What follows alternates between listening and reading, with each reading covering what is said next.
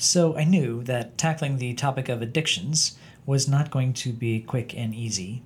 Uh, I didn't anticipate just how much uh, Mike Emlet and I would get talking about addictions in a way that did not lend itself to an easy close. So today's uh, episode on addictions is actually part one of two, which we didn't know when we were initially taping this.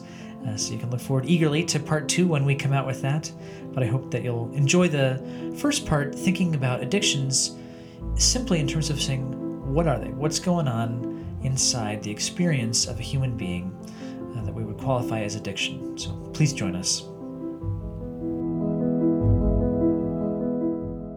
You are listening to a podcast of the Christian Counseling and Educational Foundation.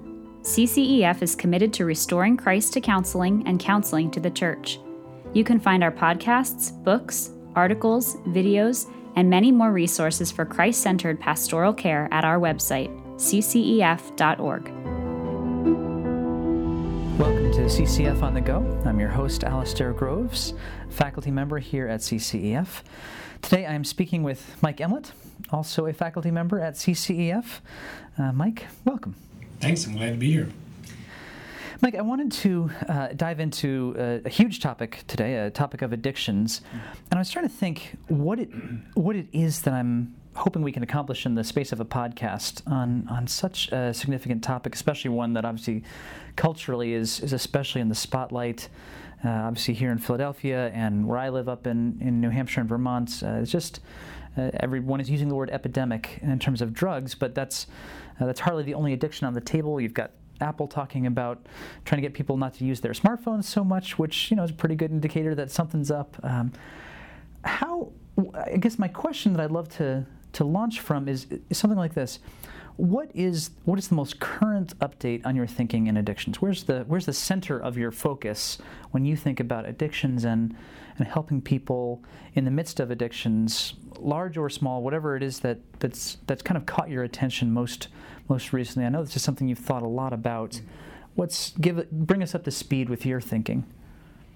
Well, I think there's a lot of uh, there are probably a lot of facets to that. I, I think I think one of the things that has struck me the most lately has been the the importance of the church being a community that that really is able to walk alongside those who who are struggling who are struggling with addictions. Um, because I I think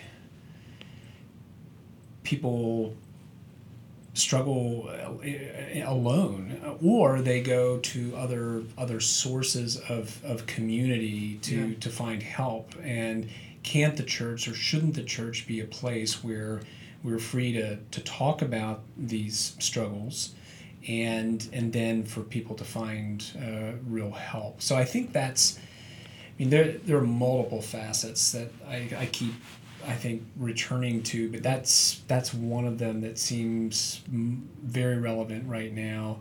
Um, i think continuing to realize and talk about the the real bodily and brain based aspects uh, of addiction because certainly that's what um, you know the the secular world is uh, and addiction research is is focusing on in terms of addictions being a being a brain disease. And I think oftentimes when when the church talks about addictions it it can be very polarizing. It's it can either be viewed predominantly in sin and willful categories or in bodily purely biological. purely yeah purely bodily categories. So i i continue to feel like those aspects of addiction are, are important to, to talk about as well to help people even have a framework for understanding the, the struggle. So i think those two i mean the, the church as a community as a helping community and then do we do we even understand you know the, the, the process what happens with addictions what's behind addictions and then because then that suggests what what the way out could look like? Yeah. A couple of questions are jumping to my mind mike. Let me start with the one there you sort of are raising in that second point. You're talking about both the body brain piece and the sin slash will slash uh, desire piece um, what let me put the question this way what is it that you would say is most important to know about the body brain piece of the addictive experience? Like what what is the what's the practical take home value for us in having some sense of I, and I don't even know. Are you thinking underlying neurobiology? Are you thinking of other things? Like what? What's the addictive physiological stuff that you would say like, ah, this is this is what we need to get our heads around uh, in the desire to see people breaking addictions and growing in sanctification. And, yeah. Well, I think first and foremost, the the struggle with addictions reminds us that we are bodily creatures. I mean, we we know that we go through life in a sense experiencing life that way, but when there is a particular part of our created makeup that is engaged and deeply engaged in uh, in the struggle with addictions, um, it it really is important to to to keep that to keep that at the forefront. So. I mean, there, there are many things, many issues that we struggle with that there is not a strong, if you will, bodily component. I mean, people don't get high from gossiping or procrastinating or whatever the case may be. But there are there are ways in which our bodies get get hooked uh, with regard to substances and, and certain practices, um, gambling, pornography use, that that tap into God given pathways of pleasure in our brain. This is part of you know our wonderful created makeup that we were in a sense designed uh, to experience those pleasures. The, the problem is when there are these external substances or practices that are making that system go on overdrive. And i think if we if we don't recognize just how um, entrenched the body can can be will will see addictions m- more primarily or maybe exclusively in the category of well this is just this is just a, a, a choice this is an issue of desire and, Just say you know, no. this is a worship disorder which I, I don't at all disagree with but it's but it's a worship disorder that can often hijack the body and and I think both of those things are are important to remember Right. I mean, I remember even just the feeling of holding yet another Mike Emlet book in my hands. Like it was the, the physiological experience of that. It, no, it just captured me, and I. aha yes well uh, Some there are some, there are some uh, yeah some They're good addictions. programs for that Yeah. No, I. I um. It's interesting even that you you raised the the point though about um, you know you don't get high on gossip or or uh, whatever, but I you know I I think um, it it has actually even been helpful to me to recognize you know it even something like gossip or approval or um, you know more sort of emotionally driven things that one can become at least something like addicted to in that sense. That even even there we probably don't think of it this way and we tend to ignore it but there's a there's a physiological uh, thing and um, obviously you know dopamine serotonin sorts of things going on in the brain but but even just at the level of um, there's a little rush that you get. Procrastination would be actually, I, I would, if I think back to my own experiences, procrastination, there's something, there's, there's actually almost a physiological itch. Um, and, and there's there's a relief that you feel almost in your chest and shoulders when you push the computer away and stop working on the paper and go you know distract yourself with something else and but then there's also this hovering anxiety in the background that's also kind of a tightness and attention. So it's I'm I'm actually being struck by even the things that aren't as physiologically obvious. Um, you know, and, and that could be also the Facebook or Pinterest or video games or things that we might not think of having as physiological component as in alcohol, pornography, heroin. Um, but yeah, that's Well, and you're highlighting that all desire is embodied. Like we don't we don't have desires apart from our bodily existence, and so, you know, I mean, I think we're in many ways we're, we're, we're standing on Ed Welch's shoulders in, in terms of talking about issues of how do we understand how do we understand addictions and so at, at, in a fundamental level it's a it, it is a, a disorder of, of desire um, but it's it's a it's a desire that also becomes and more and more entrenched in a in a bodily way. And so there's a there's a spectrum of that, and I think you're highlighting that that spectrum. We're never we're never not body. And and I think it just speaks to one of the battlegrounds, right? Like if you if you see addictions as purely uh, spiritual, emotional, worshipful, whatever, um, you will not be as inclined to think in terms of fighting battles for the body. Um, and there's a there's a wisdom even in terms of practices, recognizing um, I want to I want to fight this even in terms of how can I put my body in a wise place to resist this temptation. Uh, and sometimes that may actually be a geographic issue of you know I will stay further away from X, Y, and Z place uh, where I would experience temptation. You know, flee temptation. Sometimes it's going to look like that, and, and physically removing myself. Other times there's going to be um, elements there. Um, will you say a word or two about about the other side of the equation, about the desires piece, the worship piece? Mm-hmm. Uh, just any any current, uh, especially bright thoughts for you there. Well, I, think, well, one of the things it does immediately in terms of thinking about um, addictions as disordered desires or unruly desires, it immediately starts to level the the playing field in terms of the struggle of addictions. There's a way in which then all of us can identify. Like if you ask the you know if you ask the question, are you an addict?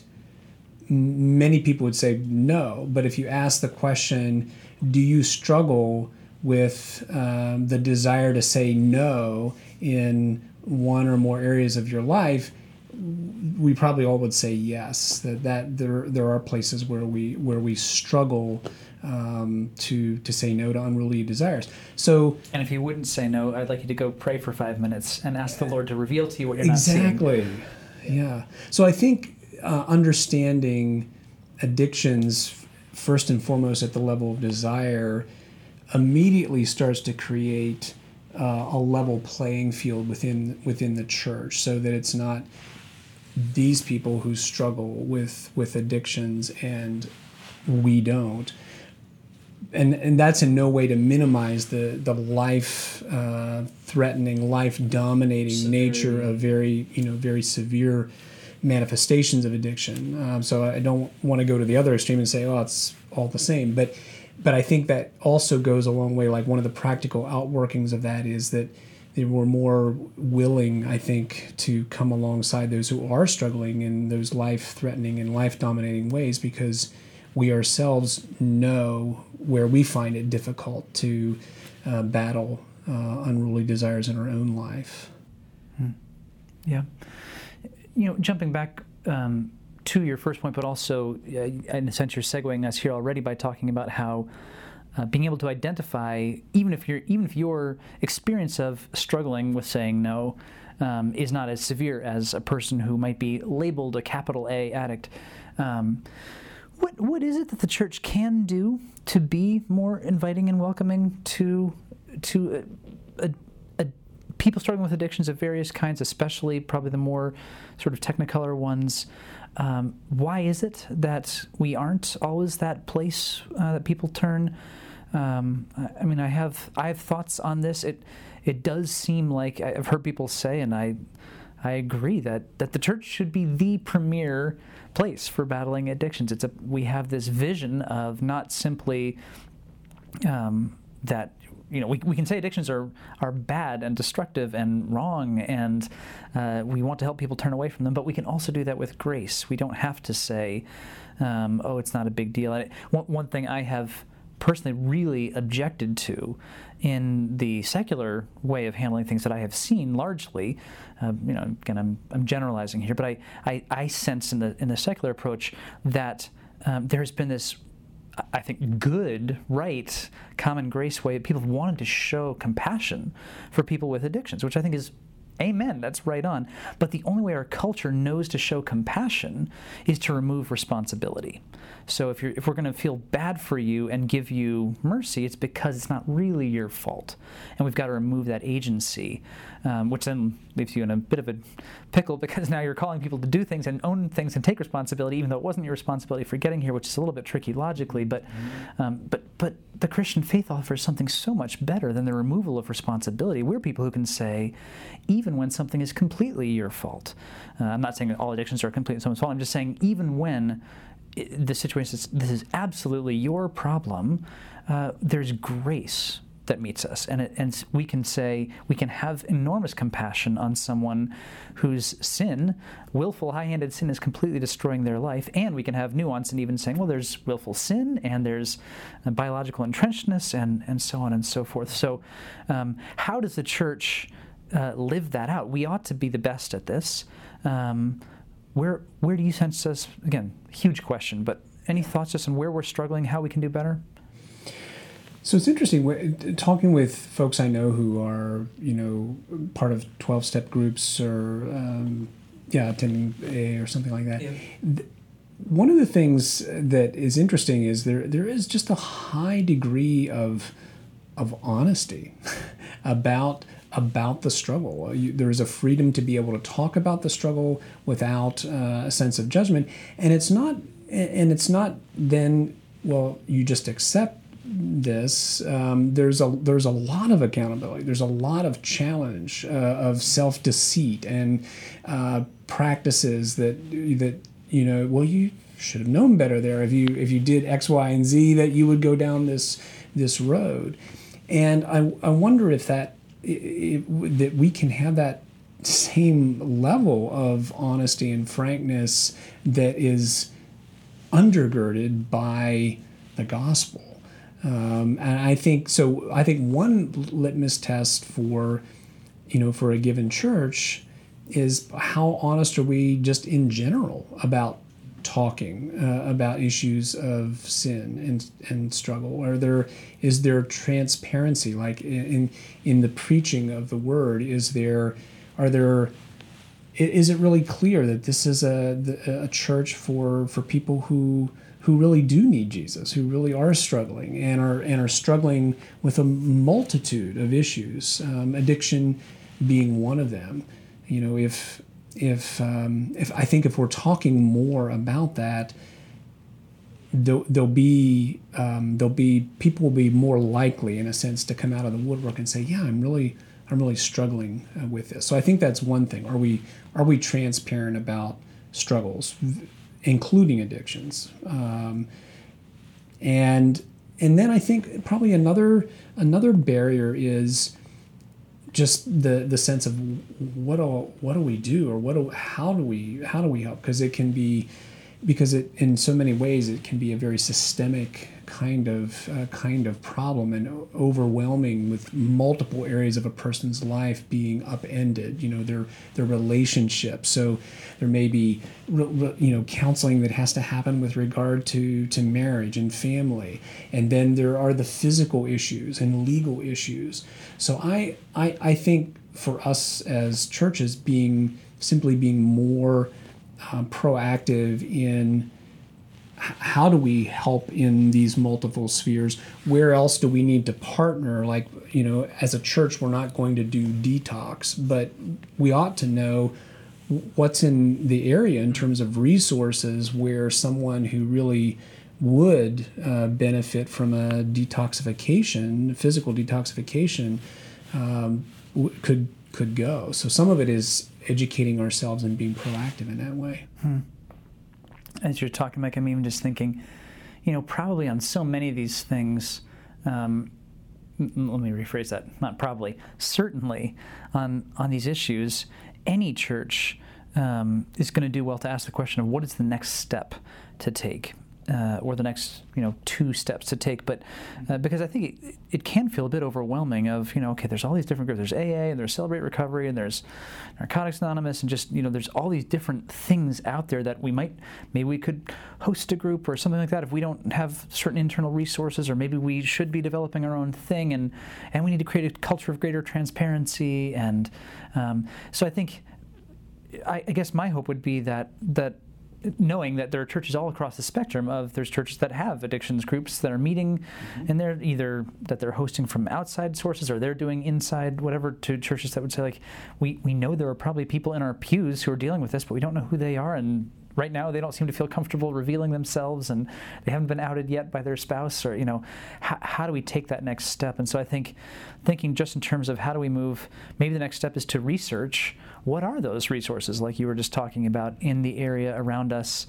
Um, maybe the next step is to say how can we um, how can we commit ourselves a little bit more to a culture of transparency and what would it look like for us as a church to grow in talking about the the grim realities of our sin mm-hmm. um, in in daily church life and becoming a place where that again not not in a way that sort of glories in uh, oh we're so broken and isn't that wonderful but uh, in a way that says let's just face the reality of where we are that we might grow that we might be healed that we might turn from evil and repent, that we might have compassion on each other and say, Yeah, I know uh, how, how difficult that is. So I think probably the easiest way for us to start would be for you to just confess the three worst things you've done in the last six months, Mike, since we're just in a private uh, context here. So if you'll just kind of lead out. No, yeah, look, our time is up, Alasdair. That's right. Uh, yes. Well, our, our time actually is up. So I will I will let us uh, wander off from that from that point, but. Um, yeah, I, I really my my hope is that um, is that conversation about um, addictions is just one that we don't let ourselves off the hook on. Uh, certainly here at CCEF, but but as a church as well. I just um, it it can be easy to be overwhelmed. It can be easy to feel. Uh, a sense that man, it's just there's too much to do, or we're not sure where to start, or or we've done it and it gets so messy and time consuming, and people just end up angry with each other and with us. And um, I think the the long vision, persevering, and recognizing that the gospel does in fact offer uh, a a motive and a meaning and a community that, that can produce real change in people's lives. Um, we, we must cling to that hope and take that seriously, uh, even if the, the pathway there isn't always an easy step by step process. So. Yeah, that's right thanks so much for, for coming in. Sure, my pleasure.